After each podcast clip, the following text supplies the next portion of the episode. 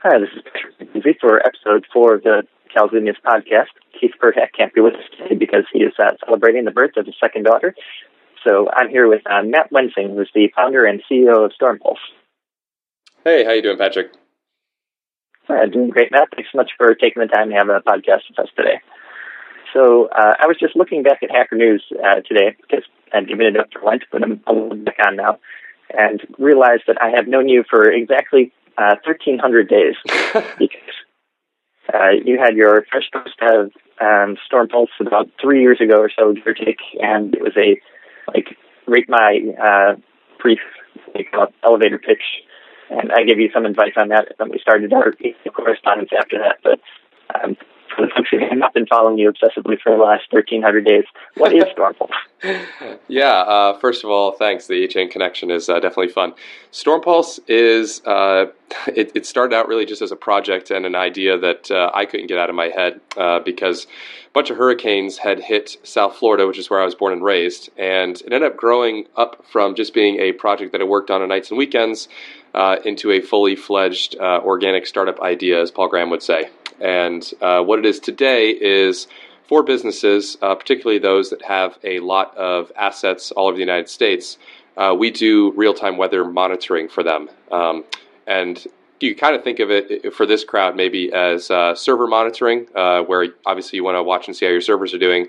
Well, obviously, big companies, especially those in logistics and supply chain spaces, uh, want to watch over their infrastructure and physical goods. So we created a tool uh, which is what Stormpulse evolved into, that lets them add all their assets to a you know homegrown, we built it from scratch uh, weather map, and monitor how the weather is going to potentially impact those locations over the next uh, three to five days in particular. So that could be anything from hurricanes to tornadoes to flash floods, um, or even just a lot of rainfall in some afternoon that delays a shipment. So um, the first time I heard this idea, I was really, really taken with it because I lived in Japan for my adult life, and we have a very um, particular understanding of the dangers of severe weather here. But uh, I know some folks in the U.S. did not connect it as strongly as I did. Can you um, just briefly give the description of why would somebody who has billions of dollars of capital standing in a hurricane care? what are the decisions they're going to make based on the information Stormpulse gives them? Yeah, so um, the way we understand it, and so obviously the knee-jerk reaction as well, of course they care. Um, but to get into a little bit more depth, um, there's really kind of three phases to it you can think, which is really the uh, before, during, and after phases. And so before an event like that, um, you want to take every precaution you can uh, to not only put things into safety and out of harm's way, um, but also optimally position things um, that you're going to need uh, during the event or after the event. And then, of course, during the event, you need information so you can make decisions about um, who is doing what right now, how bad really is it, um, what are the effects, and uh, should I really be worried about what's going on under that red or purple uh, cyclone over there. And then after the fact, um, you know, there's businesses who entire business is only after one of these events goes through. Um, you have everything from rebuilding to restoration to optimally moving in uh, disaster relief efforts, um, and frankly, even just plain old capitalism. You have people like Walmart who come in after a disaster and say, if we come in there with a boatload of chainsaws and a stockpile of cash, we can do business with a bunch of people who need chainsaws and don't have electricity. So there's just a lot of uh, economic implications uh, for these kinds of events, and uh, we we just love digging into all of them. So, yeah, and that totally um, tracks with my experience. I um, well, I've covered uh, uh, Japanese disasters in brief detail on my blog before, but I worked in um, backend systems for Japanese universities, and we have a uh, we're largely concerned about you know getting the information to people before um, the tsunami makes landfall is pretty much like priority number one. But um, you know, it's uh, software that obviously makes a huge difference, both for you know the way I always describe it is uh, protect people's lives and property. Sure. So. Um, because we have lots of tech, tech folks who listen to this podcast, I wanted to talk briefly about the technology behind it. I remember um, the first time loved the idea when I heard about it, and the moment that this actually like dropped my jaw about the technological aspect of it was when you said you wrote your own JavaScript mapping engine. yeah, yeah. So um, uh, we approached this as a labor of love, um, which meant that we wanted to do everything uh, the quote unquote right way. And we took a look um, when we started out at Google Maps, and Google Maps really did not um, cut it for us because we wanted to create a weather map. And while Google Maps is a fantastic map for everything from you know bike tours to self-driving cars and all that stuff, it really isn't the best cartography for displaying the weather. Um, so that left us with two choices: either compromise on the initial vision, which we were just starting out, so why would you ever do that, uh, or create our own mapping. So that's what we did, and I spent a, a fair amount of time just getting my head around. Um, and I wasn't a, I'm not one of those uh, math comp sci uh, majors, so I'm not uh, super fluent in um, a lot of mathematics, geometry, trigonometry. But I got up to speed really quick. Spent a lot of time on Wolfram Alpha mm-hmm. and uh, learned how to get my head around map projections and got the imagery from NASA and compiled it with some clouds that I found from a guy at Caltech and yeah, we, we actually built an entire mapping stack um, from nothing. So uh, I still remember mm-hmm. I still remember sitting there staring at my uh, editor, which was basically blank, going, "This is the start of a very large application," um, and it's totally blank. And uh, I just, you know, but but you know, I was fueled by passion and got up really early, and mm-hmm. the rest is rest is relatively recent history. So, yep, I'm doing this for what is it now? Like uh, it's almost as old as Bingo Card Creator, so seven or eight years ish. Yeah, so I had the idea in those storms were going through Florida in October of 2004. Um, and that meant that I was, yeah, I, I, I, had the idea in October 2004. I still have the blog posts actually on Blogspot uh, where I was mulling this over and just had this idea of, yeah, I'm going to work on this thing. And uh, so now we're October 2004, coming up to, in a few months, October 2013, which will be nine years since I had the idea. So. Oh wow! So actually, even older than my business. And it's funny that I'm comparing our two businesses in the same because yours said people's lives and mine makes bingo cards for elementary school teachers. But the internet is a funny, funny thing. It is. Um, I I got to admit, I like every time I hear about your business, I have the I wish I was working on a bigger problem. Uh, pangs of envy. a, something I've heard from other people then, of course, there's the other pangs of envy inducing story. Um, so you have a very famous customer of Storm Pulse, right? Yeah. Every time I tell this story to people, they don't even believe it. So let's get it on the record so I can refer people to it in the future. Yeah. Um, so you got a, the way I remember the story, and I'm like my father, I often embellish on stories I've heard once, so feel free to tell me if I'm lying about this. But you were sitting at the kitchen table with your son one day doing the uh, doing the bootstrapper dream of like sales call in one year and uh, bowl of cereal in the other, and uh, you got a phone call from somebody and called him back and got Dan. And where did Dan look at? Yeah, I got a voicemail. Um, I read the voicemail and I could hardly believe it. So I called the. Uh, I told my I told my child that I got this phone call, and they they said they never heard that before. That sounded pretty outrageous to even them, and I think they were probably six or seven at the time. Um, and then before I could even call them back, they called me back. Um, and so I ran upstairs to my home office so that I could have some peace and quiet and sound professional. And uh, sure enough, it was the uh, White House Situation Room, which meant that it was, you know, literally the basement of the White House. Yeah.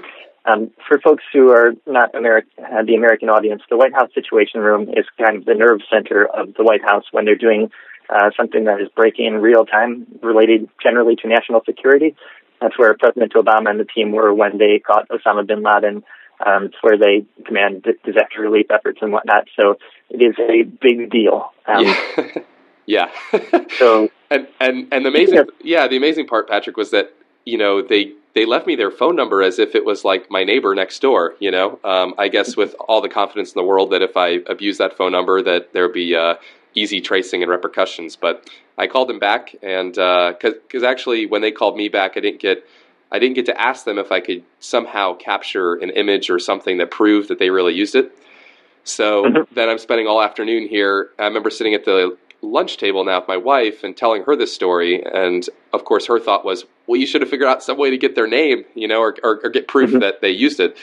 And so I, I built up the gumption to call them back, and uh, sure enough, it rang, and I was expecting it to say, you know, thank you for calling the White House. For gift shop, press one. You know, for tours, press two. Um, mm-hmm. But but sure enough, it just rang and rang, uh, and I think maybe it was one and a half rings in. Somebody picks up the phone and just says, "Situation room."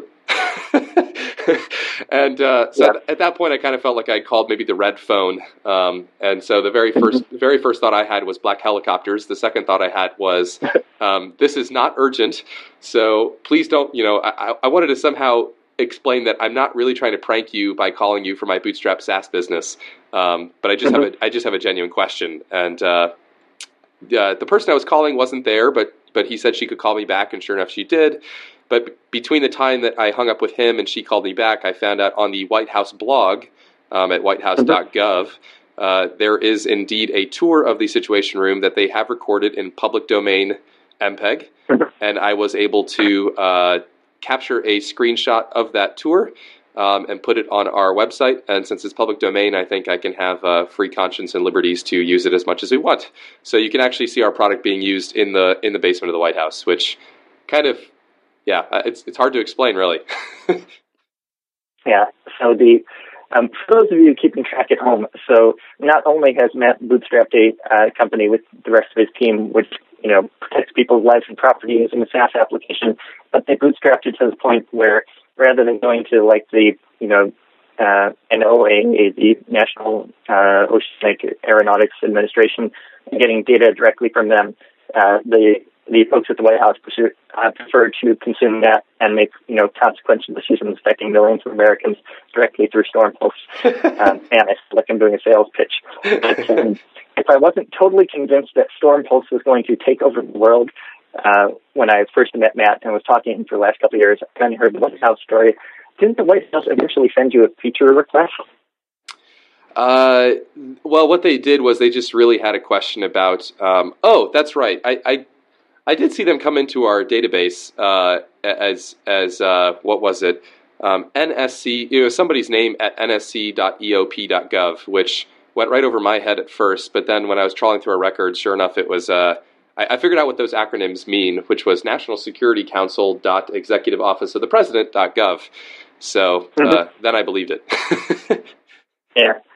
So um, let's see. So there's a uh, again kind of feed you the story here. The one I heard from you is that there's a particular user of the Storm Pulse application oh, that yeah. a lot of passwords oh, yes, yes, yes. didn't really like remembering one more, so there was a feature request. yes, that's right. Tell that's, us the that's, context for that feature request. Yeah, so uh, I did actually get a call back or exchange some emails and got another phone call with them, and uh, sure enough, um, I heard that they wanted to make sure that this this new release, we, we just upped the price and, and explained that basically we had a new business edition, which we did. Um, and so they're going to pay us more that year. And they just wanted to know, as part of that, could they make sure that it did not automatically sign the user out? Um, so when the person uses it and they close it or whatever happens, they just want that cookie to persist uh, indefinitely. And I said, well, good news is our application already works that way because we have a lot of people in enterprises that don't want to remember all these passwords and it's up to them to sign out. And he said, well, that's good because, uh, you know, if, if the guy goes to use it and it signs him out, you know, and he has to remember a password, that would not be good. And so I dug into this about, you know, the guy and, and I learned that it's outside a conference room at the White House. And so I said, well, I'm imagining there's quite a lot of conference rooms. And he said, no, this is the only conference room that he uses. Um, there's a kiosk. Mm-hmm. There's a kiosk outside, and uh, Storm Pulse is one of the three or four short, quick uh, link applications on that, and they just want to make sure that it's always signed in for uh, for Mister Sir. So, yeah. So uh, you heard it here first, guys. Um, this is tradition with a capital T, even if you don't have 200 million free users, which we might talk about later. Yeah. Um, so, man, um, every time I tell this Storm Pulse story to people, I kind of lead with that anecdote. Uh, and I've been called a liar tonight by a few people in Silicon Valley. So ah, here you go. Yep. Um, anyway, so let's see. In addition to various uh, users in the United States government and uh, uh, folks all over a bunch of industries that like really care about you know stuff not uh, being in their base living out their dues to reference. Uh, you know, the Storm Pulse is like a B2B application right now that you're selling, you know, with uh, uh, enterprise points direct to individual companies that can use it. And you're doing pretty, pretty well on that since last year, right? Like, um, we'll talk a little later in the call about maybe the difference between uh, freemium and the uh, pricing model. But yeah. up until last year or so, you had a a freemium model where the vast majority of people paid you nothing, and then you were trying to sell it to businesses. Yep. And you switched completely to the business model, and how's that been working out for you? Yeah, we uh, we we put up uh, a paywall very quickly uh, last April. Um, quickly because it was two guys and uh, things were things were under crunch. So we put up this paywall, not knowing what would happen. Um, and we had about six and a half million unique visitors in 2011. Um, and out of those six and a half million, we had uh, almost a thousand customers sign up. So, um, you know, six and a half million freebies uh, was was nice and all, but but the, having a customer base um, is even more exciting. I'll say, um, certainly a different phase. I mean, there, there's lots of stories that come from the free, and there's actually lots of benefits in terms of distribution. So I I won't say that it doesn't have its benefits, but there does come a time where you should make money, um, and that's the phase we're in now. So it's yeah, it's definitely turned a good corner. Uh, you might even say pivoted. And uh, yeah, here we are now in this uh, paid only model. So we have a free trial, but the freemium product uh, has been ex- uh, has been retired. Right, and because this is, you know, this is um, largely targeted at large businesses, government organizations that um, again, you know, lives and property are on the line, so this isn't exactly like a project management application that you sign up with your credit card and pay 20 bucks a month for. So your price points start in like the high hundreds of dollars a year region, and then they go up drastically from there for the enterprise stuff, right? Yeah. Uh, so our, our, our our single seat price this year is uh, 750 bucks for the year, which um, for one user, which is kind of like a mid-grade Salesforce subscription if you wanted to do it monthly. Although we bill annually, um, which is good for mm-hmm. cash flow. And uh, yeah, our pricing goes you know all the way up into the five figures, depending on how many seats you want to get. Um, and now we're starting to think and talk about enterprise, which is you know even bigger than that. So that's our kind of our whole yeah. breadth. So um, switching gears a little moment from that's where Storm Pulse is. Obviously, um, I I keep wanting to claim credit for for something involved in this, so I will claim credit on the prognostication that I knew you guys were going to take over the world a few years ago. but apparently, the rest of the world did not, and sucks to be them. Uh, especially, sorry, maybe that's a little negative, but um, let's talk about angel investing. And I guess this is a time to uh, put a disclaimer. Um, I would not have identified myself as an angel investor prior to us talking about it a little, and then you eventually let me put money in the company. Um, thanks. Uh, but you had been bootstrapping this for quite a while now and to raise a few years ago. And I think largely because uh, you were out of the valley that did not exactly go over as wonderfully as you would expect given the clear, strong nature of Storm.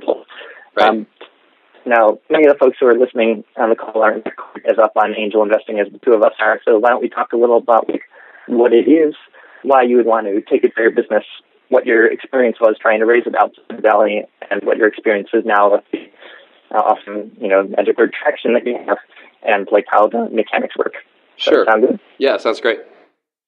So, um, basically, angel investing is typically uh, people investing on an individual basis, largely um, wealthier individuals, uh, called accredited investors usually, who are independently wealthy, uh, often in the tech industry as a result of running their own tech businesses who uh, give money um, uh, in return for equity in uh, growth oriented businesses with the expectation that that business is eventually going to exit. Uh, either by selling to a larger enterprise or by IPOing on the stock market, and they hope that they'll make money back uh, when that happens. Um, so this is more of the program would describe as a startup where you're aiming for growth and going to get very big rather than aiming for a uh, consistent returns over consistently like compounding returns over the long term and returning dividends. Um, so we talked kind of extensively over the last couple of years prior prior to you making the decision to seek angel funding over like what it would do for you personally and what it would do for the business. But from your point of view, uh, why did you think taking angel investing was the right choice for Stormpulse? Yeah, um, yeah, and what, so you, just to clarify, make sure I understood the the in there. Why do I think it was or was was not originally, or? Um, well, both of those, I guess. Um, sure. Why did you bootstrap when you started it, and Sure. uh, what changed? Yeah, yeah. So we did bootstrap initially, um, and I guess it wasn't for total lack of trying to raise some money. We went to friends and family first, um, and we actually uh, raised about hundred thousand dollars from friends and family, um, who you could also call uh, accredited. Um, but those those friends and family supported us in the early years of bootstrapping, where we had no business model whatsoever. We were just two guys with the product and no distribution. Um, then we ended up getting the distribution. Uh, like I said, we had the six and a half million visitors, and we started seeking our first round of uh, real angel funding. And you know, I- know that there's a lot of people who you know are bootstrap only and bootstrap forever, um, and I think it's that's fine. I think it can become this religious war over you know who's right, which way is the right path. Um, I Mhm. do think there is a time when you sit there and you look at a business and you say, you know, this there's there's no reason this couldn't grow faster other than I need capital up front to fund faster growth. And in that case, you know, raising money makes a lot of sense um, rather than looking for that kind of linear growth to come through charging, you know, more customers, more money, and you know, watching it grow. It just grows more slowly that way. Of course, obviously, raising money though at the same time um, implies that you are going to grow fast. So if that's not for you, if you don't like the thought of growing 50 plus percent, you know, uh, year over year, and by growing, I mean, you know, so you take last year and you double it or so, um, then it's not really for you. Uh, but if you have a huge market Mhm. and a product people love, you know, it makes a lot of sense. And I, I always believe that Storm Pulse ha- uh, certainly had a big market. Um, took me a while to figure out exactly what corners of the, you know, massive world's uh, uh, enterprises I wanted to go after. Uh, but once we figured that out, started figuring that out, you know, then it made sense for us to go and try to raise some money. So um, we, had, we we did a couple rounds of uh, of seeking. Um, first one didn't work out uh, too well, but the second one did. Um, and there are different reasons for that, which we could get into. But um, I'll pause there, and you, you can ask the next question if you want. Yeah, sure. Um, I'll give you some of my thoughts on the bootstrapping thing because obviously um, most of the folks uh, listening to the podcast know this, but I've bootstrapped all my businesses for the last uh, is it seven or eight years now? Wow, since 2006.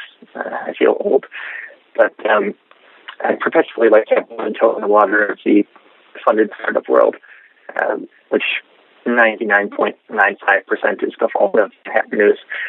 Uh, just if you spend all of your time talking to people who talk about it a lot, it will eventually pull you in. um, but uh, yeah, and, you know, uh, I love bootstrapping. It's kind of where my heart is. I, I always think that in the future, it's you know possible that I continue bootstrapping forever, and possibly possible that I can uh, eventually choose to take funding for either Appointment Reminder or one of my other perhaps future businesses. So uh, we'll see where the road takes me. But again, you know, I think it's a uh, it's a decision both based on where your business is, where you want it to go, and what your personal goals are. Um, in particular, there's a lot of one of the reasons that I've never taken it, despite fairly compelling offers to, is that um, there is a lot of freedom associated with bootstrapping, and that you um, in your roadmap for the business, both in terms of like the technical roadmaps, the product road, marketing roadmap, and um, there's like obviously you have to satisfy your customers, and if you have employees, you have to satisfy your employees, but um, there aren't other major stakeholders that you really have to keep happy. Whereas with you know after you have uh, any sort of external money involved, um, uh, folks can theoretically call you up and say, "Hey, what has my money been doing lately?" And uh, Sure. uh, pushing you towards uh, options that you might not have uh, otherwise gone for. Not that I would, you know, pull Matt in the middle and say, "You, Matt, where's my money at?" But uh, Yep. one of the nice parts, by the way, um, this is just generic advice for people uh, getting investment. Um, try to get money from people who understand the business you are in. Perhaps not always an option for friends and family, but uh, if you were going to you know take money for investing in a tech business for from angels, um, like all dollars are not created equal. It's probably better to get money from somebody who is in tech themselves, they understand it, and uh, to the extent possible from somebody who brings like knowledge to the table uh, about your market or your industry or particular uh, topics of interest for you. Yeah, like you would, you know, um, if somebody had made their millions and I don't know Facebook games or whatever, they might not be the ideal investor for Stormpulse, um, simply because they don't really have all that much to tell you about the distribution story for into more places like the White House Situation Room, uh, which scratch my head a bit. I wonder how much I had to uh, add to that equation, but I do understand, like, you know, for distribution on the internet a little bit. So hopefully, I give good advice once in a while. Yeah, yeah. No, I think I think you're absolutely right. You know, and one thing about investing um, that people who haven't uh, well, I say fundraising because really we're on this side of the table um, that people might not have thought about before if this is their first time around is you know there's there's genuine value add um, and there's a fellow by the name of Patrick uh, Vlaskovits who wrote a great post on this about what is real value add. You can find him on Twitter at PV. But uh, value add can actually be genuine helpful advice or insight or you know rolling up the sleeves kind of help um, or there is a value add, which is the total absence of any involvement, which um, you can actually call it. I mean, derogatory. You know, the derogatory way of saying it is uh, dumb money, but really, uh, that that kind of means that that's money that gets involved that tries to meddle and mess things up. Mm-hmm. Um, it's really kind of laissez-faire, you know, money, which can be also be very valuable if you just need money and a bank isn't the answer and you're just looking to fund something. Um, if the person's just willing to you make an investment and not make a lot of demands or get involved, um, which is to say, pretty much be silent. Um, if that's their if that's the way they like to invest and, and manage things, um, that can also be really good for the entrepreneur. So I would say you really want to be on either side of the spectrum, either somebody who's genuinely helpful uh, or somebody who just completely stays out of the way. The the worst thing is obviously people who think they're adding value but really aren't. Um, then they're just wasting your time and theirs and adding stress, and uh, none of those are going to help you. So. Um, I guess so. We talked from your perspective as the entrepreneur of what you wanted to do with um, getting angel investing, but just to uh, blab by myself from my perspective as an angel investor, what I get out of this relationship. Um, primarily for me, it's an opportunity to make a lot of money because I have a fairly happy software business, and that's the uh, uh, the numbers would work out is that my software business is going to dwarf returns from any investing I do. But um, uh, like, I really believe in the vision of Stormpulse. Again, you know, I've lived in Japan my entire adult life. There has to be better technological approaches to, um, to like severe weather risk management. And also, um, you know, we've been like corresponding for the last three years. And when I heard you were uh, um, raising an angel round, I wanted to do anything possible to accelerate the success of the business. And uh, I thought in, you know, my little sometimes accurate, sometimes perhaps not so much estimation that the most credible statement I could make to Silicon Valley investors that I was trying to introduce you to was, uh, by the way, guys, my money is already in this. You know, mm. it's, uh, that's my endorsement. You can do it too. Um, yep. Would you mind us saying, like, publicly the one I introduced you to? Uh, yeah. Or, no, or that, no, introduce you to? That's completely yeah. fine. Yeah, so, that's a good story. Yeah, so um, I'm personally involved in 500 Startups, which is a uh, a well regarded. Um, they used to call themselves Super I think they're like a mini VC fund these days, but uh, it's a fund in Silicon Valley uh, run by Dave McClure, Paul Singh, and an increased group of other partners who I might not have had the chance to meet them all. And um, uh, and Christine, uh, last name I'm blanking on right now. Yada yada. Anyhow, they're a good deal um, Paul Singh knew me over the internet, so uh, it would be amazed how many people I could I could say, oh yeah, I'm internet buddies with him these days. Um, far too much time in Hacker News. What can I say? uh, so we had swapped some thoughts about uh, selling software, which is something he used to do and something I do on a fairly regular basis.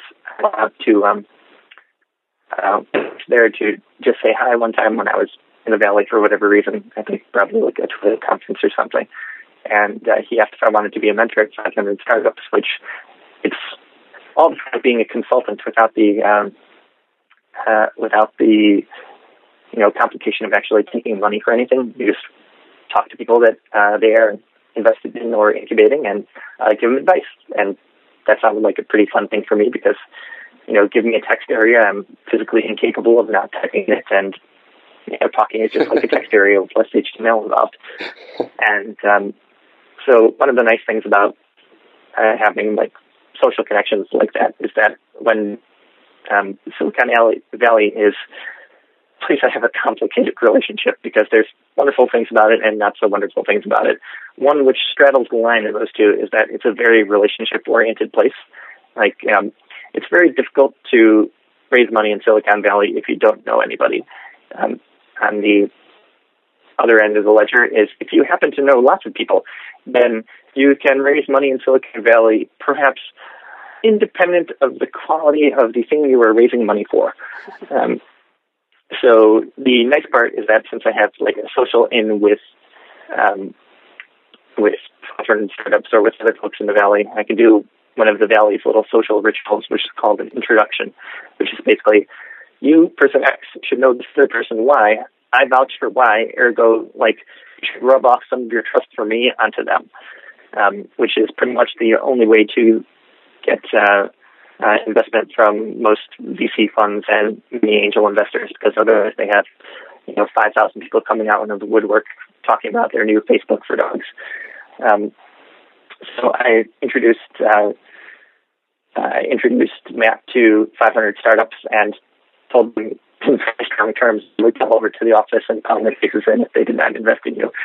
Um, and obviously, you had the the numbers and story to support it, um, and so they did, which awesome. Yeah, and I think, um, I think it's it's worth highlighting just how important that introduction is, um, or is to their whole mechanics at 500 startups. I mean, uh, mm-hmm. Dave, Dave McClure said, you know, if you can't get an intro to us, um, you're not really trying hard enough. To paraphrase, so you know, in other words, it, it shouldn't be that hard. It's kind of a it's kind of a test of you know the entrepreneur of whether or not you can make these kinds of connections and at, mm-hmm. at first, I think, you know, especially if you've never raised money before and you're totally outside of the Silicon Valley world, and I, I don't live there, so I can't speak from direct exposure experience, but um, it can definitely feel obviously insulated and you know nepotistic and all these. There's all these pejoratives for it, obviously. Um, at the same time, you know, like you said, with all of the quantity of people with ideas uh, and napkins, um, you know, mm-hmm. social proof in the in the oldest. I mean, in in that sense, is goes back, you know, obviously a long, long time in terms of trust and referrals. So, um, so I was just going to say what 500 Startups is doing, by and large, is scaling social proof um, behind the scenes and actually quantifying it and using it in investment decisions.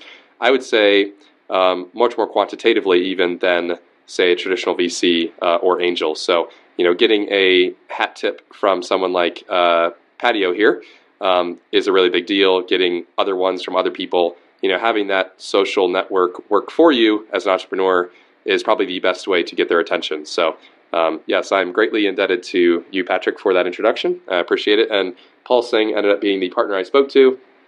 And just to give you, you know, the dramatic ending to that story, um, obviously he really liked our numbers. He thought we were, in one sense, undervalued, if you will, for the amount of traction that we had, um, similar to you. Um, and so Storm Pulse, so Storm Pulse has been a very um, the reaction has been very polarized. Maybe polarized isn't the right word because I don't get anybody who's just strongly negative, but it's either mm-hmm. you know no no reaction whatsoever, or kind of a just a dead stare, all eh, or um, somebody's just like foaming at the mouth, excited. Um, and so, if you can mm-hmm. take that as a compliment, um, you know, you and the other 12 or 13 angel investors in the last round um, were obviously on that side. Uh, some of them took a little bit more cajoling, convincing, you know, proof, uh, but they were just all really excited about the business. And it, it it's it's just I find it really interesting because uh, what it tells me is that you know when you combine that element of social proof or trust and you combine great traction, um, it just goes a really long way to making it a a decision where the where the investor does not feel like they're taking a huge risk, right? So, from the entrepreneur standpoint, you think, well, I want to get investors because I want to have some risk takers on my side. and then you talk to them, and the first thing you realize, uh, well, hopefully it's not the first thing you realize. Hopefully you listen to this podcast and you realize it, but um, they don't really want to take risks, if at all possible, right? That's not why they. That's not why they're investing is to take risks. Um, they are engaging in the world's riskiest form of investment so that they can make, you know, some of the world's best returns. But taking mm-hmm. risks is not what they're all about, right? So, right. your job as an entrepreneur is to remove every possible risk from the equation before you ever present it to them.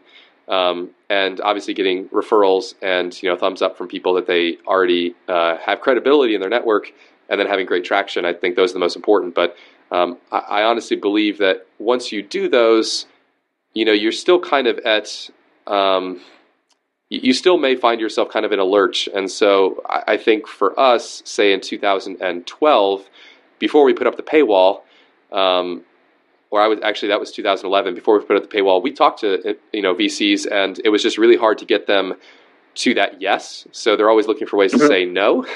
um, no, right. no is the default. Uh, it has to be. And so to get a yes, you have to get those referrals, and so we get introductions.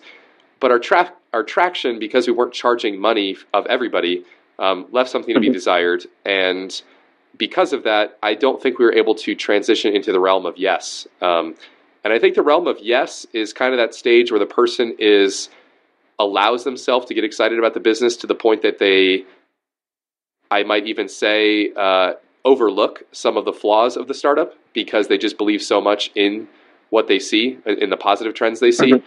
So, you know, all this just to say it's, it's obviously a very nuanced thing. And for the entrepreneur who's going through it, I can totally identify with just how difficult and frustrating it can be um, because in order to raise our, let's see, uh, just over half a million dollars in uh, convertible debt, I think I ended up speaking to almost 80 people um, and out of those 80, I'd say the, out of the first 50, 49s were no, 49 were no, um, and there was maybe one yes, I think. And then out of the out of the other, you know, 30, we got a increasing frequency of yeses, and towards the end, it was all yeses. So.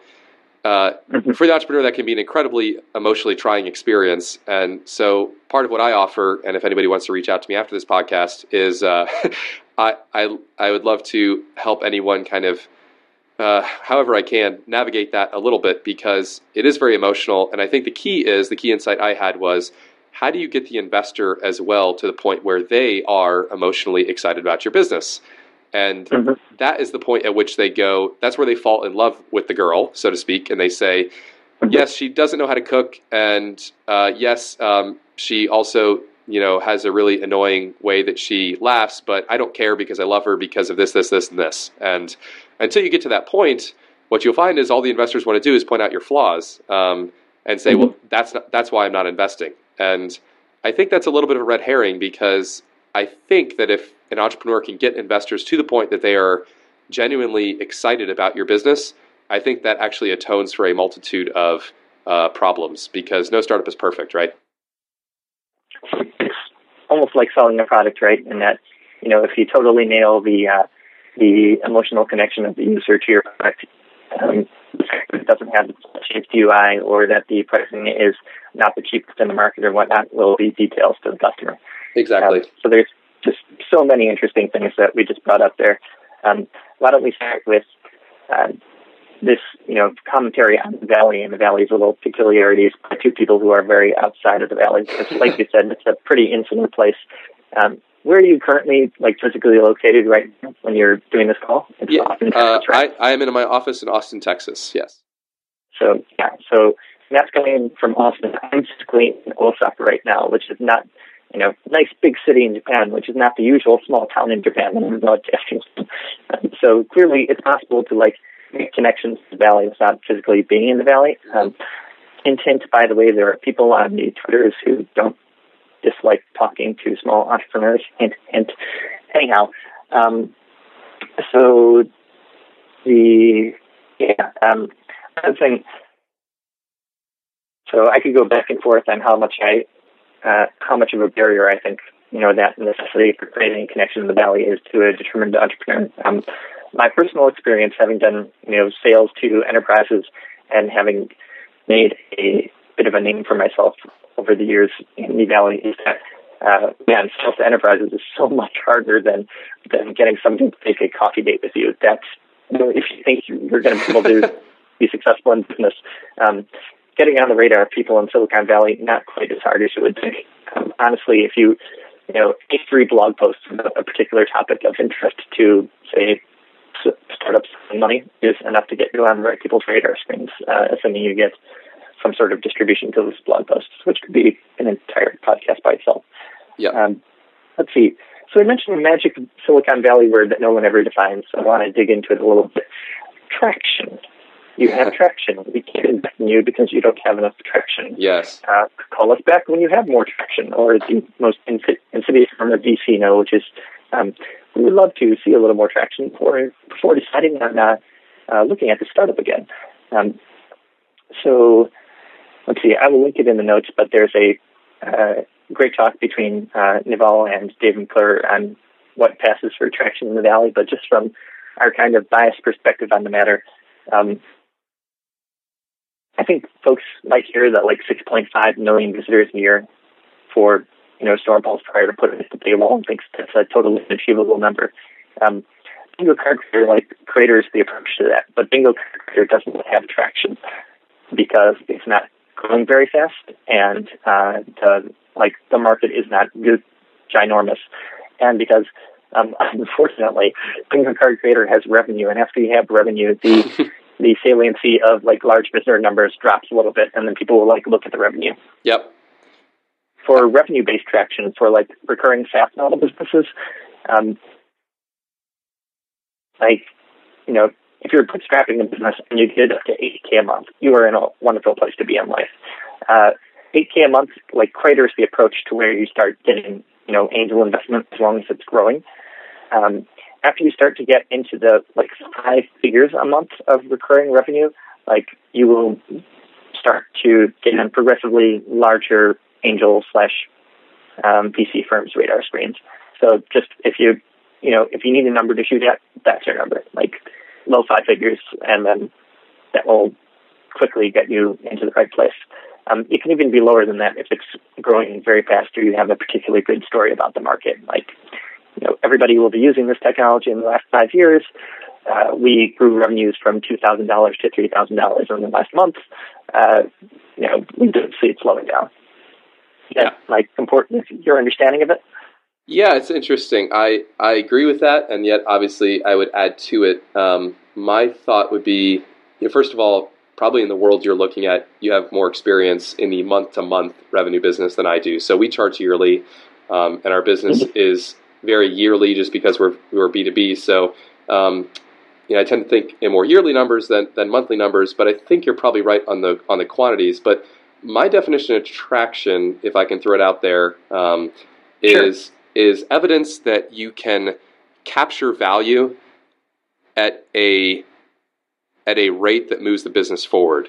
So, you know, and, and then obviously the next the next the next question is moving forward into what, right? Are you about to max out at $100,000 a year or is this a $10 million a year business? And that that is also kind of then proving this feedback loop where the more traction you get, the more evidence you have that the market may be bigger than you originally thought.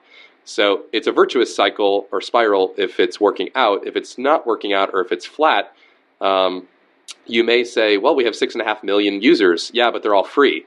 You know, you don't have evidence that that's a business. You have evidence that you have a much smaller version of the Weather Channel, right?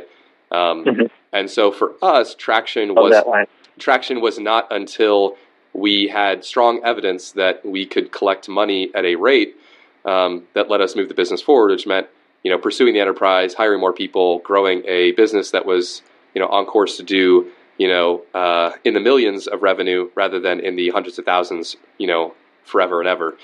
Um, so, and and so I, I, say capture value because uh, really what you're also doing is if you had enough free traffic, then you can make the you know ye old advertising argument, which is you know we are going to place a tax on the on the attention that we're capturing. Um, so your value you're capturing mm-hmm. there is people's attention, and we're going to tax it with you know these advertisements, or we're not going to tax it very much with these AdWords and make a ton of money. Um, but mm-hmm. yeah, I think that's because it keeps it's shifting. Sometimes it's eyeballs, sometimes it's dollars. But like you said, sometimes eyeballs are better than dollars because when we were a hundred and ninety five thousand dollar per year business, people gave us the blank stare. You know, um, when right. we, when we decided to uh, pour six and a half million. And the reason, by the way, for that um, for for folks playing along at home is like if you're an individual person, one hundred ninety five thousand dollars is a wonderful, wonderful outcome. But if you're an investor in Silicon Valley, you know that one hundred ninety five thousand dollars does not even cover a single engineer. So if you do not see that growing explosively, um, then it's just not. Um, it doesn't have any potential in terms of like strategic value towards an exit, which again is what people are aiming for at the end of the day.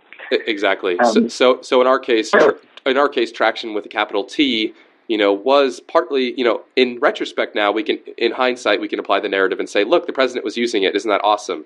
Um, VCs, believe it or not, not so excited about the president using it as much as, well, how much did he pay you? Because now you're in the post revenue zone.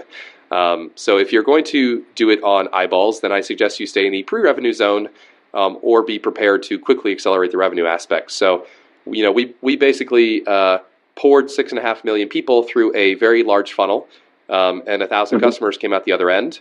And then when you have a conversation with somebody and you say, yes, we have 195 customers, or you say we have close to 1,000 customers, totally different order of magnitude. And speaking of which, Gabriel, Gabriel Weinberg uh, wrote a recent blog post on orders of magnitude. And I think that's really, in many ways, what getting VCs excited is about is proving that you hit that next order of magnitude, and the next order of magnitude is just around the corner. So this 195,000 is about to become 1.95 million, and soon after that, you know, in two years, we can see it being 19.5 million. Um, if you can keep moving the decimal point uh, on any metric, mm-hmm. then you're probably in good shape. right. Um, we should talk a little bit about uh, the difference between angels and VCs. So angels are typically uh, people who are investing their own personal money. Um, VCs, uh, venture capitalists, have what's called limited partners in the venture capital funds, which are typically extraordinarily wealthy families, like you know Bill Gates wealthy, or uh, institutional investors like uh, pension funds or you know the Harvard Endowment, which has billions and billions of dollars of assets. They take a small portion of those assets, like the majority are in more traditional investments like stocks and bonds that you and I could buy. But a small portion of that is their risk capital that they allocate to quickly growing businesses. But because you know the Harvard Endowment does not want to be dealing with entrepreneurs themselves, they uh, check for $10 million or $20 million to a venture capital fund. That venture capital fund gets four of those checks put together, you know, uh, collects $50 million and then attempts to dribble that down to businesses. Um, so kind of the incentives and the structure of angels are angels and VCs are different, particularly with regards to scale. Uh, and Graham has a great essay or two that'll teach you the basics of this. But uh, most relevantly for the people listening to this conversation, um, there, like the scale of exit that could be a win for an angel is orders of magnitude lower than the scale of exit that could be a win for a VC. So, for example, um, like not talking about Storm Pulse here, but hypothetically, I had another angel and I don't, and um, I invested at a hypothetical valuation of a million dollars, and it sold for ten million dollars. That you know, plus or minus some rounding or due to dilution, yada yada. Like ten x is my money and that makes me happy. But um, a VC, like if an exit, uh, if a company exits for ten million dollars, that goes into their books as a loss because they did not hit the um, multiple hundreds of millions of dollars exit that they need to make the numbers in their business model work out. And um, if they collect a lot of losses like that, they will not be able to close their next fund. So um, it would be, it would really suck to be them. So um, like like angels can be pretty happy with exits in like billions of dollars to tens of millions of dollar range.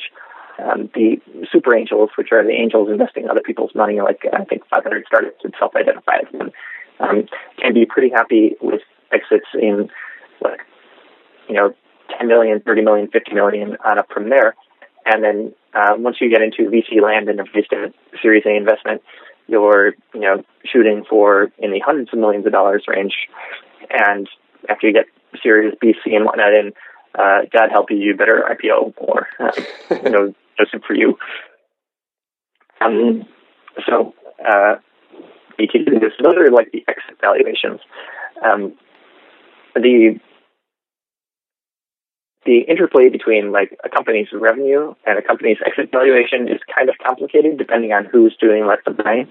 Like, you know, you could buy for strategic reasons a company that doesn't have much revenue, like uh, say YouTube, and pay a very large premium uh, because it's strategic for you if you're say Google and need to control the internet. Um, but uh, just like as a rule if you know you're trying to meet the victory condition for your investors of an exit in the mid tens of millions range, you should be thinking of having millions of dollars to low tens of millions of dollars of revenue, uh, and then scale up linearly from there. Uh, so all that sounds fairly like fairly on point to you. Yeah, I would say so. Um, you know, it, it's it's really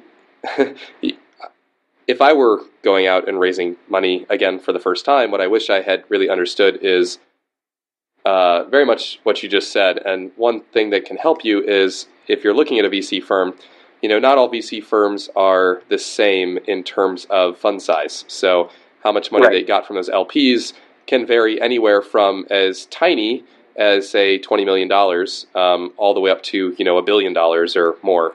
Um, Mm-hmm. And that, that size of their fund is going to greatly influence how much money it takes to, as they say in VC and entrepreneur parlance, move the needle. So the needle, the needle on the dashboard of a VC's car does not move um, if they have a five hundred million dollar fund and they they got uh, let's see, let's say you sold your company for fifty million and they own thirty three percent. Um, then they get their six, well, whatever it was. Uh, how many millions of dollars would that be? They get their one third of fifty million, um, and that doesn't really do anything for them whatsoever, like you said. Um, so for mm-hmm. that for that five hundred million dollar fund, you know, they want to own a larger stake in a company that sells for five hundred million plus. Um, and so one thing I've done, which should probably get me uh, maybe mocked or shot by some folks, but for the extremely time constrained entrepreneur, you can almost look at it as if I don't sell for as much as this person's fund, um, I may not be very attractive to them. So if you're approaching a $500 million fund and you're thinking your company is a $50 million exit, you probably are wasting your time. Unless um, they get so excited they convince you that it could be sold for 500 million instead, or there's just something you don't know. But um, so a, a, $50 million VC fund, which would be a micro VC, uh, could be extremely excited about that, you know, 10, 20, 30, 40 million dollar exit. Um, 50 million even better. So, and obviously no VC is going to turn down more than that. So um, if Sequoia sells a company for a billion dollars and their fund size is you know 1.5 billion, um, they're they're pretty happy about that, obviously. So you know you got to know who you're got to know who you're partnering up with. Yep, um, all true advice. This is a rough rule of thumb for people playing along at home. By the way, um, a VC fund typically lasts for about 10 years. Within that 10 years, they want to have exits that approach a particular internal rate of return. Um, it works out to be that like as a rule of thumb, they want to triple their money. So if it's a fifty million dollar fund, they have to achieve one hundred fifty million dollars of return. Which, if they end up owning, you know, ten percent of uh, typical company at exit, uh, they have to sell one point five billion dollars worth of companies. So you know, do the math there. Um, it uh, it doesn't support many like two million dollar exits. Right. Uh, anyhow, and one one thing to one thing to mention as well, which um, is kind of maybe fundraising two two hundred oh one instead of one hundred one, uh, but it's important mm-hmm. when you're talking about angels and VCs, is that you know many angels will often get the opportunity to um, exit earlier. So if the if the company you don't you know you don't have to go to IPO, for example, and many angels won't.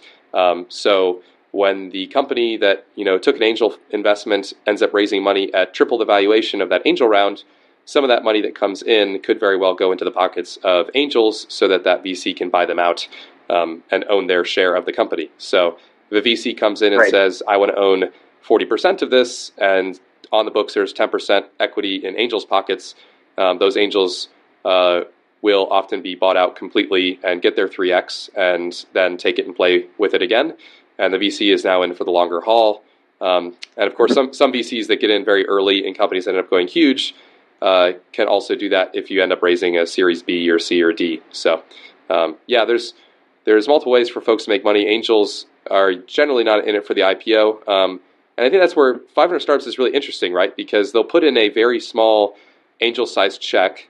Um, they'll wait for the they'll wait for the cream to rise. They'll invest again in those companies that are winning, um, and they will Right. they will hold on for a long time. Um, and yeah, I, I, obviously it's just it's a great hybrid model. I think um, part of the reason I'm excited to have them involved. So Right.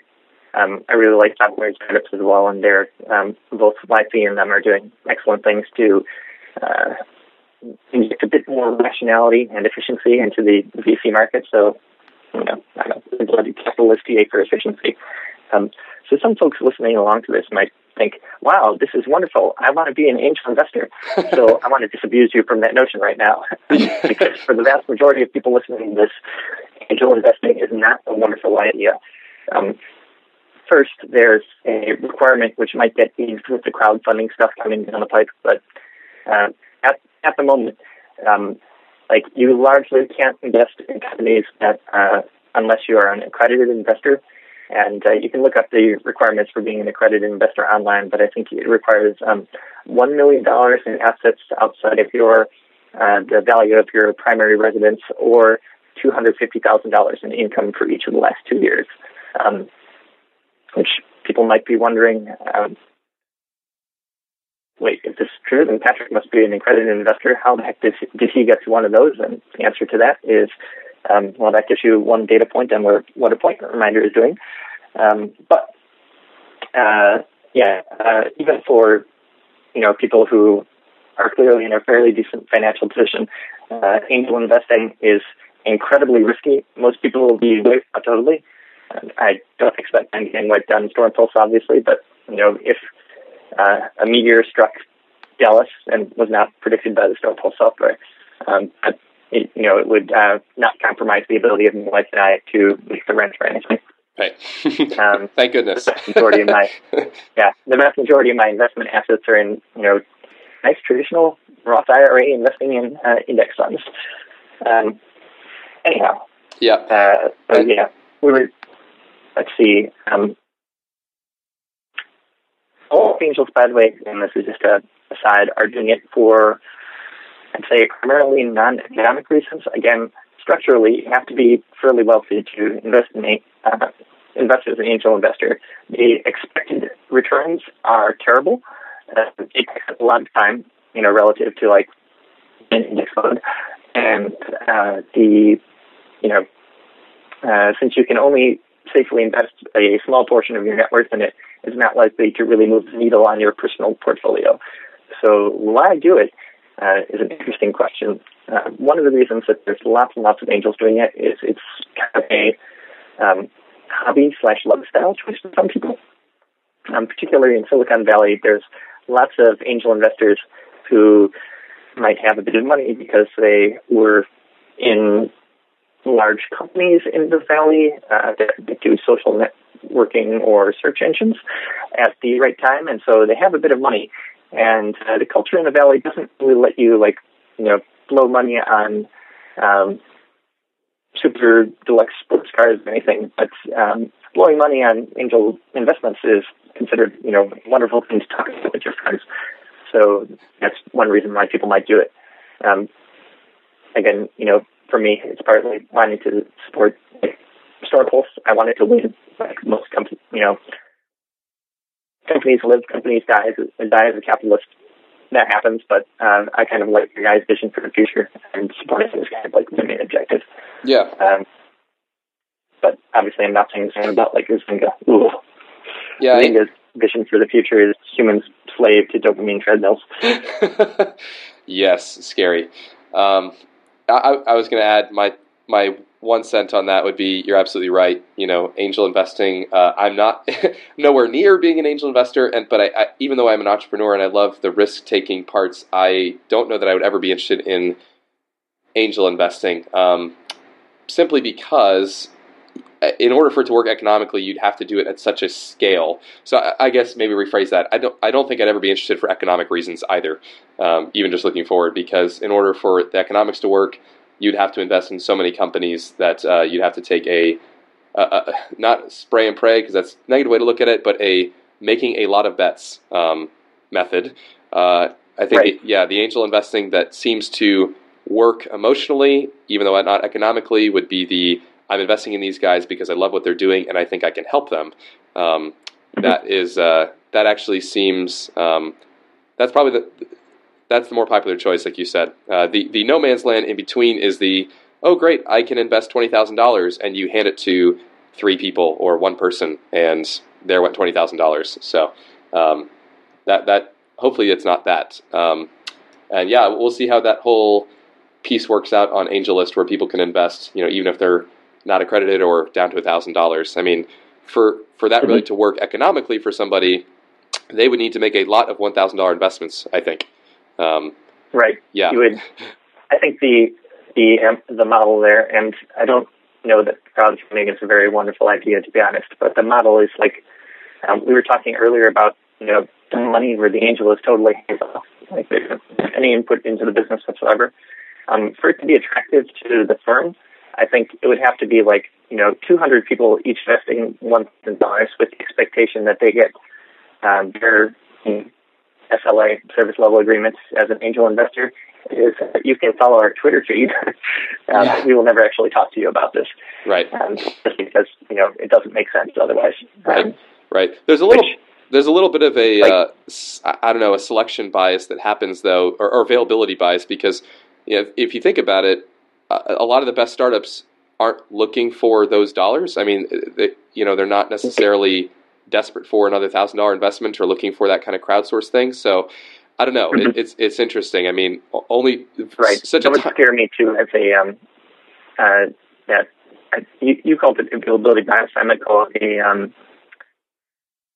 oh shoot, my English uh, capacity is failing me. Um, just say it in adverse Japanese. selection process where Yeah, uh, the like the people who have the most compelling businesses can get professional investment by the experts into those most compelling businesses, and people who don't have quite so compelling businesses but might still want to raise some money might go to um, folks who are wealthy but amateurish with respect to their investment decisions. And again, this isn't becoming thing from on high because I'm totally an amateur here, but um, other people who might know less about it.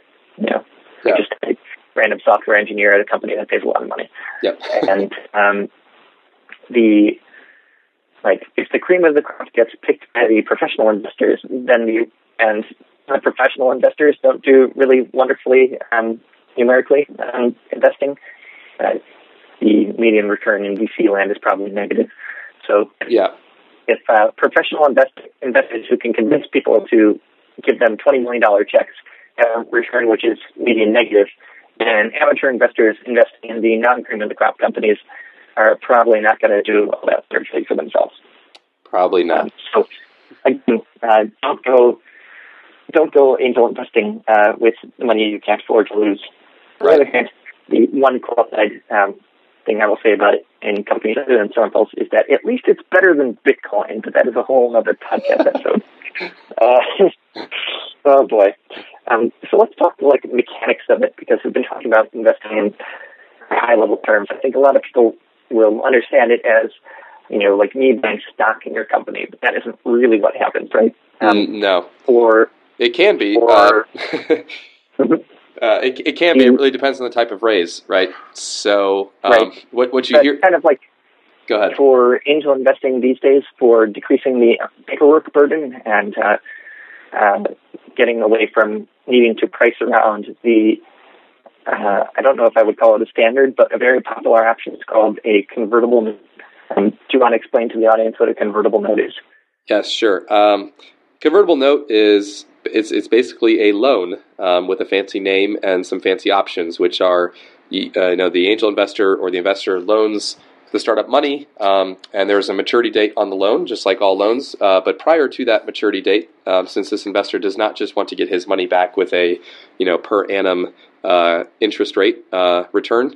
Um, before that happens, there is what's called a, a trigger event or a fundraise that happens, um, which triggers the conversion, hence the word convertible, of that money into uh, some stock equivalent. So, um, what it basically means is, for example, somebody gives somebody twenty-five thousand dollars as uh, on a convertible note basis.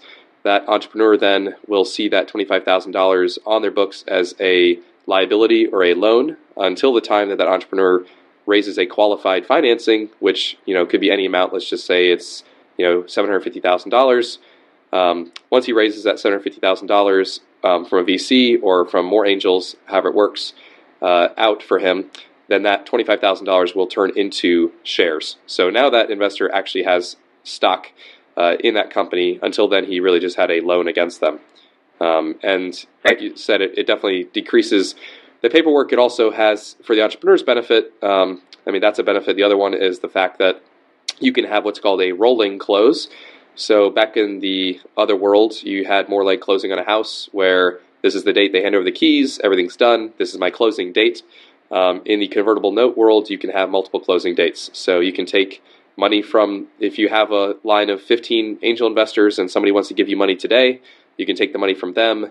If the other people aren't quite ready yet, or if you're still warming up some people, um, you can get them in the door later. So, you know, you might end up spending 30 days or 60 days collecting checks, um, which mm-hmm. frees you up from having to have one massive convergence point, which is really hard to do because angels, as opposed to VCs, often have real lives and jobs and their own things to deal with. So it's not their entire job to make sure they have the bank wire all teed up for the exact day that it's supposed to be. So, um, yep. a lot of things just come easier when you go with that method. But um, it obviously it can have its uh, downsides. But I think if you understand it well enough, then the downsides are not shockers. So, right.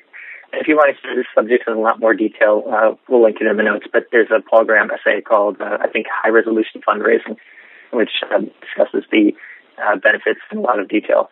One of the main benefits is, again, um, investors are kind of herd creatures.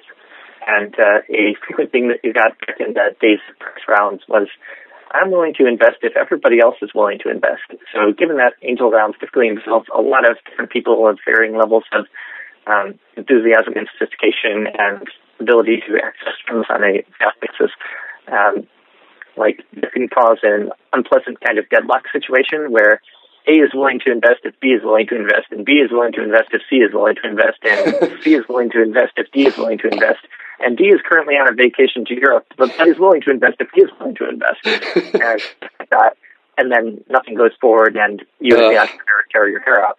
Um, whereas with convertible note, um, like literally the only thing Matt needed to do to raise money for me was uh, we agreed on an amount. He sent over the docs. I signed them and then wired money to the um, uh, the Storm Pulse account. Yep. Uh, and you know, no collusion with other investors was necessary. In fact, I don't think I even knew there were like you know, I was sold, um, so I didn't know any other investors were there at the time and didn't really have needed that. Yep. Um, which and obviously after you have money in the bank you can say I have money in the bank from people so if you're working on this you should move quickly yep which again wonderful thing from the uh, entrepreneur's perspective um, see so what was I going to say about that um, oh, uh, we've mentioned the figure 25,000 a few times uh, typically historically in angel investing, like twenty five thousand is the minimum size of a check that can get a company interested in you, just because of the amount of um, overhead it takes to bring on an additional investor and uh, the amount of overhead that that has going forward. Um, that's kind of like the baseline these days, unless you have something else can interest the company besides just the dollar value of your investment. Uh, I don't know. Are you okay with saying a number of what our investment was, or if oh. I'm happy mentioning it, but it was, I it, was, it was. I would say this is under the twenty five thousand number for precisely that reason because uh, I believe you have incredible value add for us. Um, made the introduction, and it turns out that uh, you know a thing or two about um, SEO, SEM, and all things internet marketing. So um, yes, that's that, yeah. that definitely so one my, of those definitely one yeah, of those cases so where first, uh, you, yeah. my first um, uh, the when I told Matt that I wanted to invest in him. Uh, I want to invest somewhere between five and twenty five thousand dollars with you, and I have to talk to my wife about it. And in the process of talking to my wife about it, I got the bill for my wedding, and it's like, um, so So there's a MacBook with my name on it somewhere. But you know, again, house figures, so there's value add there. Absolutely. So Anyhow, um, let's see. So we talked about convertible debt. We talked about risk management for angels. Um, one thing I would be my duties as an investor attempting to uh, get as much uh, for you guys as possible if I did not mention you are currently in the process of trying to close another round. Um, so there's the sales pitch, guys. Uh, there is availability. Those of you who can make use of that information, please do. Uh, Thanks, Patrick. You're also all over the uh, uh, AngelList, which we could devote an entire podcast to the wonderfuls of uh, the wonderfulness of AngelList. But basically, it's the emerging standard for people raising um, raising early rounds. It helps to get through a lot of like the social pathologies of the valley with needing social proof and whatnot. But you have a wonderfully active profile on an AngelList, yep. and uh, people can presumably reach out directly to you if they want to talk about this in more detail, um, assuming they have a checkbook with lots of zeros in it. sure. Or know somebody that does. Awesome. Yep. Um, so let's see. Um, so ending with a little mini sales pitch. We talk for folks who might or might not be interested in the whole um, funded startup investment game? Uh, just in terms of running a business and running a SaaS business at uh, uh, emerging levels of scale. Uh, why don't we talk like what we've learned about uh, pricing uh, for businesses and the premium versus uh, premium versus premium distinction, and maybe some advice on doing high touch sales and what many folks listening to this are doing, which is currently just I hope people click over to slash pricing and then put in their um, details into my credit card sign up form. Sure. so let's see. Um, how did you pick 750 per user per year? Yeah. Um, how about we're, we're, we are growing the price, and that is kind of its current height. So it's uh, kind of like I have an adolescent son, and he's getting taller and taller.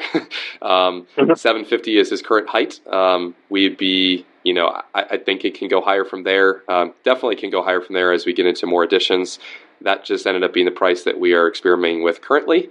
Um, we actually started out with a business that was three dollars and ninety five cents per month. Um, so, so now we are asking for seven hundred forty nine dollars upfront. Um, so yes, we, we've we've that's a what 200 and 200x price increase more or less um, since we started. Mm-hmm. Yeah. Right. Um, just uh, one takeaway from this podcast for anybody attempting to run a business on three dollars and ninety five cents a month. Don't it, it doesn't work out. Like it's over.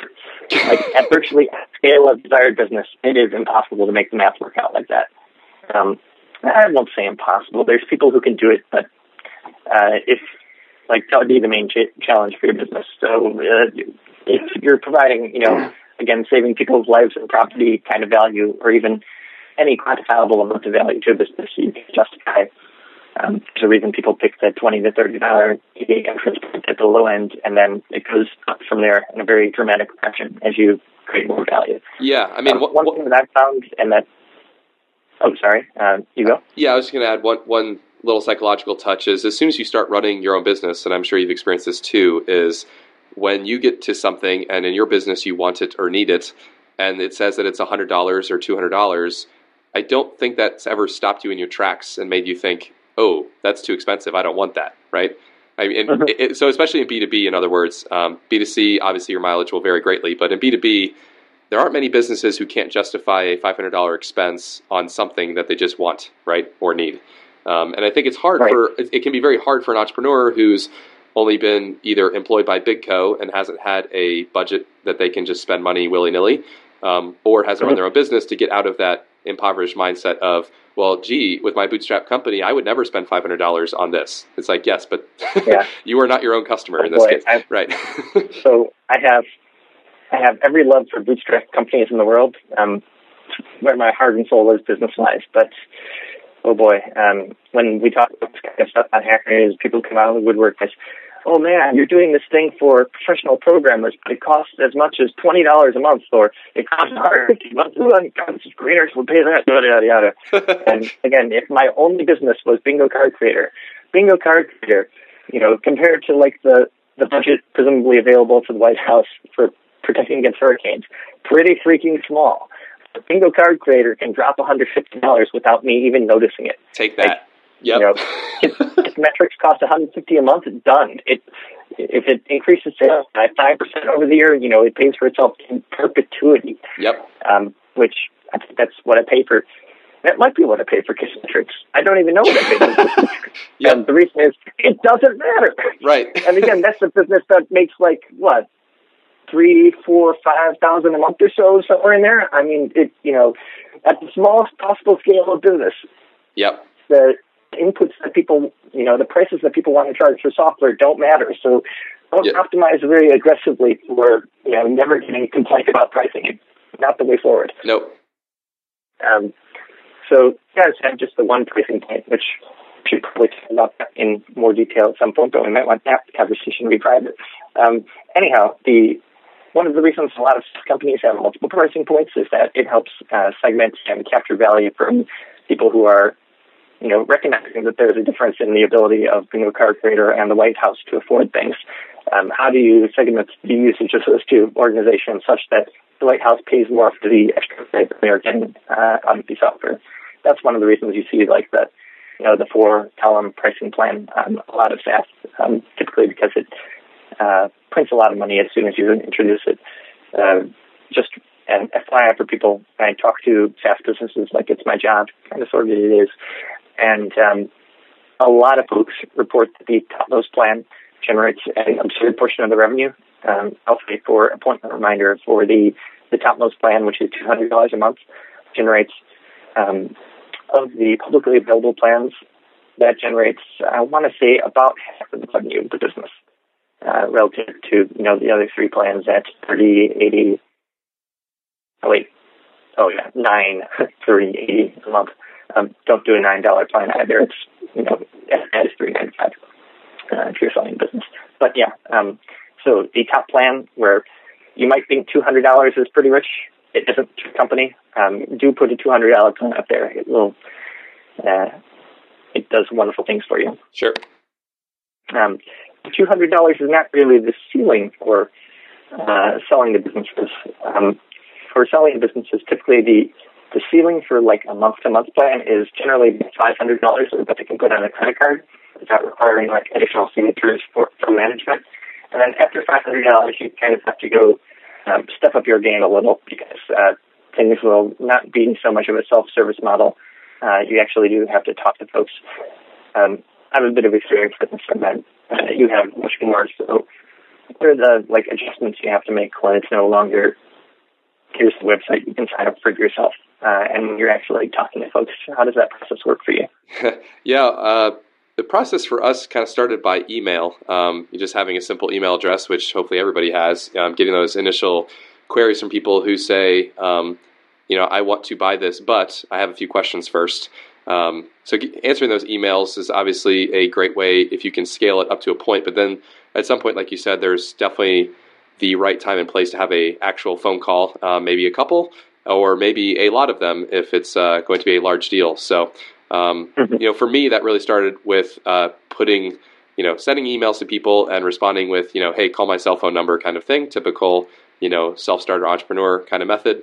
Um, got a 1 800 number from grasshopper.com not soon after that, and end up routing people through the 1 800 number, which then rings whatever phone we want in the business, and talking to people that way. So, um, with our business, especially since, you know, um, weather tracking in the abstract is, you know, not very emotional, but when you apply, like you said, the lives and properties to it, people generally want to have a human being on the other line if they're going to spend a lot of money, just to be assured that it's going to do um, what they think it's going to do, or just so that they even understand um, the right way to pay, uh, things of that nature. So um, we take phone calls. We have a 1 800 number for our sales line. Um, and I love it when people call because it generally means um, that we're going to have an opportunity to make good contact and, you know, um, increases the likelihood that they'll be retained and all kinds of good stuff happen when you talk to people on the phone.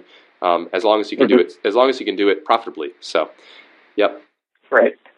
Um, I, and again, this is one of the differences between uh, stuff that you have to do in your uh, trying to grow the business like that and stuff that you have to do as a bootstrapper. Um, so I live in Japan, and so folks calling my cell phone directly or even directly through the 800 number that's on the website would be sort of inconvenient because it would typically land at about 4 a.m. in the morning. and while I like doing enterprise sales, I don't love getting woken up at 4 a.m. in the morning.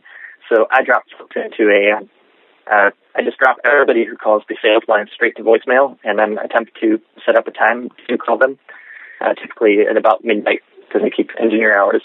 So I apologize to my wife. Say I'm going to get on a sales call for half an hour, do it, and then go to bed. Yeah. Um, just just an FYI, I do that by the way. Um, half of people will hang up immediately when they get to voicemail, and you get no information from them. And uh, I have never closed a sale like that. So Yeah. uh, if you're, you know, if you're in a bull bull horns, uh, don't do it that way. But if you're a bootstrapper who can control the pace of growth of your business at whatever you want, um, it totally does work. It would be like, you know, both of us come from engineering backgrounds, so this is not exactly in our wheelhouse, um, like constitutionally or by experience. But um, we both kind of learned how to do business to business sales over the years, Yeah. and it's amazing. People will actually pay money to people that they've only ever met on a phone call, Yes. and like large, like lots of money. yes. Yeah, Um, absolutely.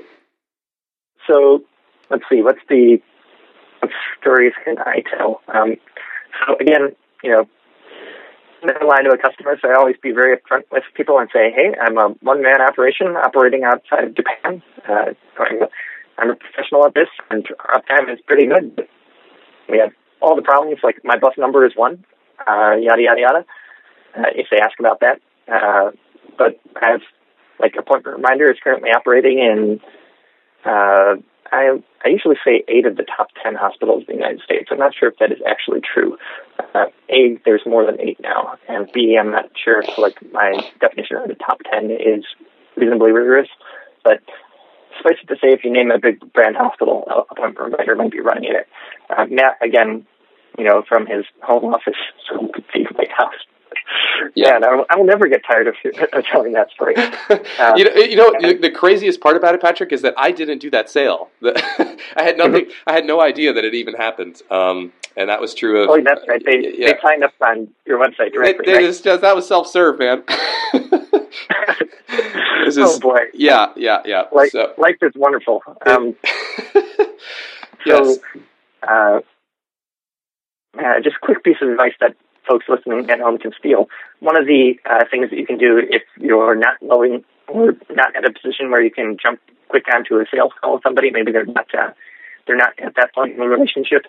Um, use some sort of incentive on your website to capture their email address. For example, you know, if I were Matt, um, this is advice I've given you before, but something to do after you get the other 5,000 things off the plate, uh, create like some sort of resource on, you know, our white paper about managing severe weather events at your business, maybe specific to a particular industry. And uh, you can download this white paper if you give us your email address, and BTW, we're going to get in touch with you every week with stuff you will find interesting as a you know, risk manager, uh, risk manager for I don't know uh, retail business, and then uh, you touch with them with stuff they'll find interesting, and then eventually, after you've established credibility, attempt to sell them. Uh, that works out very, very well. uh, Yeah, in yeah, terms and- of generating sales. And you know what? I'll I'll say this um, because life is messy and it happens organically whether we like it or not. Um, I did. We've done almost everything backwards with Storm Pulse. Um, so these days, I think somebody who wants to bootstrap a company. Ever, by the way. well, well, somebody who wants to bootstrap a company these days might say, okay, here's what I'm going to do. I'm going to charge from day one. I'm going to build this thing. Here's the funnel that we're going to use. Here's the flow we're going to use. You know, it's just this machine.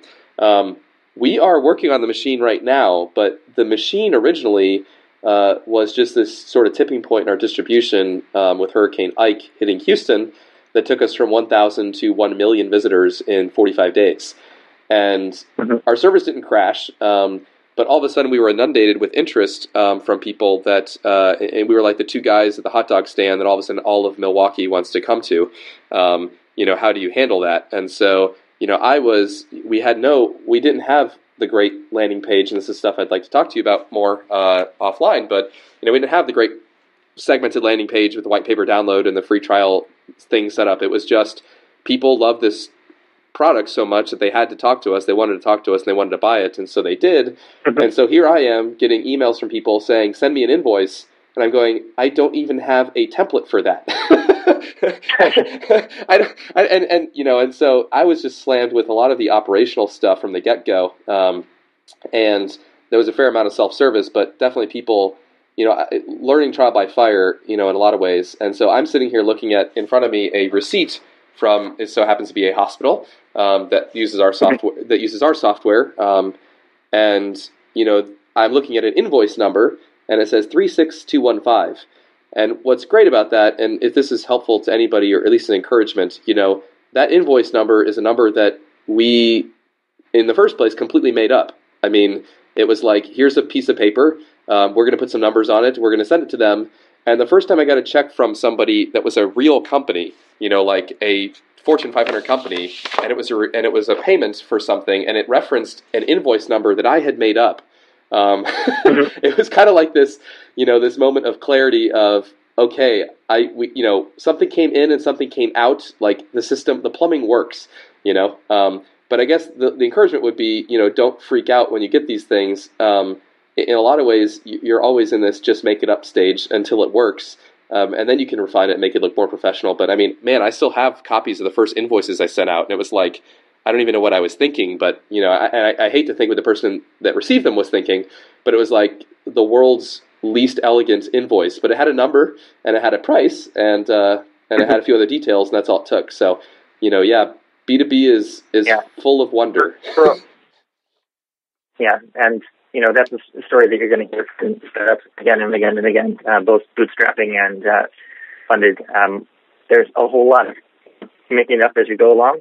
Uh, there's uh, obviously folks have sold to the Fortune 500 prior to the two of us living, uh, so a lot of uh, some of the stuff you kind of take your knocks to figure out, and some of it you you know talk to your mentors slash buddies slash uh, or we find credible and figure out. Like um, a uh, this is one reason why doing things over email is uh, helpful because asynchronous. So when somebody says, "Hey, to buy this, we need you know proof of insurance from your company," you can mail somebody who's been in business a little while longer and say, um, "A hospital has asked me for proof of insurance. What does that mean?" Right. Uh, you know, it means a very specific thing that you buy a, uh, in my case, like two thousand dollars worth of insurance that takes a week of your life to get arranged, uh, and then you can invoice the hospital for the cost of the software, which uh, handily pays for that insurance coverage. Um, yep. If you put it mildly. Um, uh, B2W for folks who are not in business. Like if you're talking about, you know, five hundred dollars per month is the kind of upper reaches of um, of uh, the self-serve model over the internet. Um, the price of software is unbounded. I think uh, it probably wouldn't be prudent to mention actual numbers from either of our companies for like the largest contract, but um, let's say that uh, software is sold at low five figures, mid five figures, high five figures, low six figures, mid six figures, high six figure six figures, and up, up, up. Right. Um, it all depends on the value you're offering and uh, you know getting that customer to yes. And astoundingly, like um, one of the reasons that folks don't put prices on the website for you know the enterprise plans is that the only thing you need to do to get you know, pick a number, hundred thousand dollars out of a company is to convince them that the thing you are selling is worth hundred thousand dollars. And anything, you know, any truthful and ethical thing that you do that gets to that yes is what you need what you need to get that yes. Yep. And and what exactly? And I I can tell you from some experience now that um, what is helpful is when you're selling B2B, there's obviously the super scalable part. Enterprise is where you get to the point, I think, I mean, I'm not even in true what you call like the Palantir enterprise or like the massive trilogy enterprise. Um, those enterprise, the, the mm-hmm. seven figure deals. But when you're talking about, you know, even high five figures, low six figures, um, you are at that point, you are external to their company. But what you're trying to do is actually navigate their company and their the way they make a decision about whether or not it's worth the hundred thousand dollars. Um, mm-hmm. and manage. They're going to have their own way of managing that decision making. You are now trying to manage their management of it so that it does not get off course. so, in right. some in some sense, you are like the CEO of the of, of the buying process happening internal to your prospective customer, right? This is probably the most important thing I've ever learned about um, doing sales at uh, enterprises. Um, basically, you know, if there's an internal person who like they want to buy it, there's other people that their management process uh, means they have to convince to be able to buy it. You have to empower them.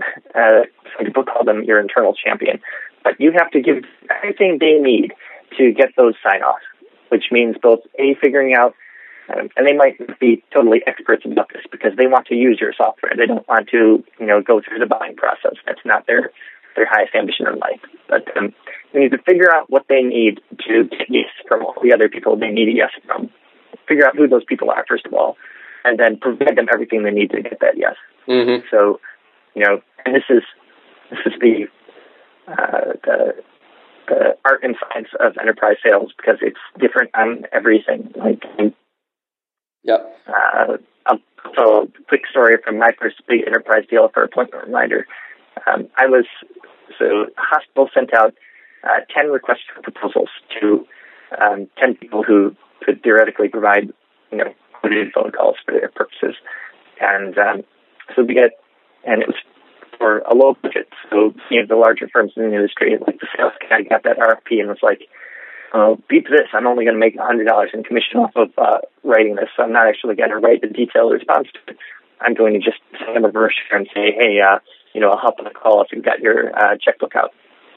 And um, because I was a little hungrier than those organizations, because I get rather more uh, a sale, guy gets commission out of the sale, I kind of killed it on that RFP. Um, wrote down, you know, three pages of uh, addressing this in a lot of detail that the typical sales guy wouldn't necessarily know uh, because you know it's my baby. And uh, then got on for an hour long phone call with a nurse this hospital, and just we talked about every concern she had. And then after that long phone call, I'm taking obsessive notes, and I wrote up those obsessive notes and emailed them to her and asked if she would please forward that to. Um, I had a list of every name that she had, you know, mentioned on the call. So she had, you know, name dropped oh, uh, you know, we've got Dave and Dr. Larry and whatnot. Could you please forward this to Dave and Dr. Larry as well, just so they, they know the stuff we talked about? Um, and so later, when they had a discussion inside the company uh, between, you know, the safe 800 pound gorilla choice and the little one man operation operating outside of Japan, uh, A, I was the only guy whose name they knew because, you know, they had emails from me and I seemed to be a fairly trustworthy guy on the subject and B, because I had spent an hour talking to this uh, nurse and kind of made a decent impression on her, despite not really loving phone calls. Oh God, I did not love phone calls. Um, but she said, uh, a different stakeholder attempted to say, well, you know, nobody ever got fired for choosing IBM or, you know, the analog in our industry. Uh, uh, she said, no, you don't understand. I don't know. I don't know that company. I I think they kind of like brushed us off, but Epic, this is baby you take care of your baby. If we ever have a problem with it, we know exactly who we're going to be dealing with, and he'll fix it for us. Like I trust him, and awesome. you know, that argument carried the day. Awesome. Uh, and, and that's how you beat out a company that is a thousand times bigger than you, which um, is a story that I'm quite certain has gotten Matt a couple of uh, things. Oh yeah. Uh, along the way. Um, yep. Founders have an incredible advantage on sales, by the way, because you've got like You've got magical founder advantages. Well, you can announce yourself as the founder or CEO or head of product or whatever you need to be for the phone call. And people will say, wow, you know, thanks for, like, it's amazing. You know, we've got a hospital who has a, probably a billion dollars in gross revenue a year or, you know, some multiple of that. Um, but if you announce yourself to the hospital as, uh, yeah, I'm the founder of the company that you're talking to, and the person at the hospital is like, wow, I'm the founder of the hospital. So this guy's really doing me a solid by getting on this phone call, despite the fact that, you know, I'm the founder, sole employee, and also guy who empties out the waste paper every day. Yep. Um, and also, like, especially for founders who have uh, both the technical and business bent, like, you're able to talk about whatever they need to talk about. Like, you know, sales guy will often say, well, let me get back get back to you about that question because I need to ask the engineers or even worse, they'll say, "Oh yeah, I can totally do that," and you know, just be lying and sound like they're lying because they don't have a ring of truth in their voice.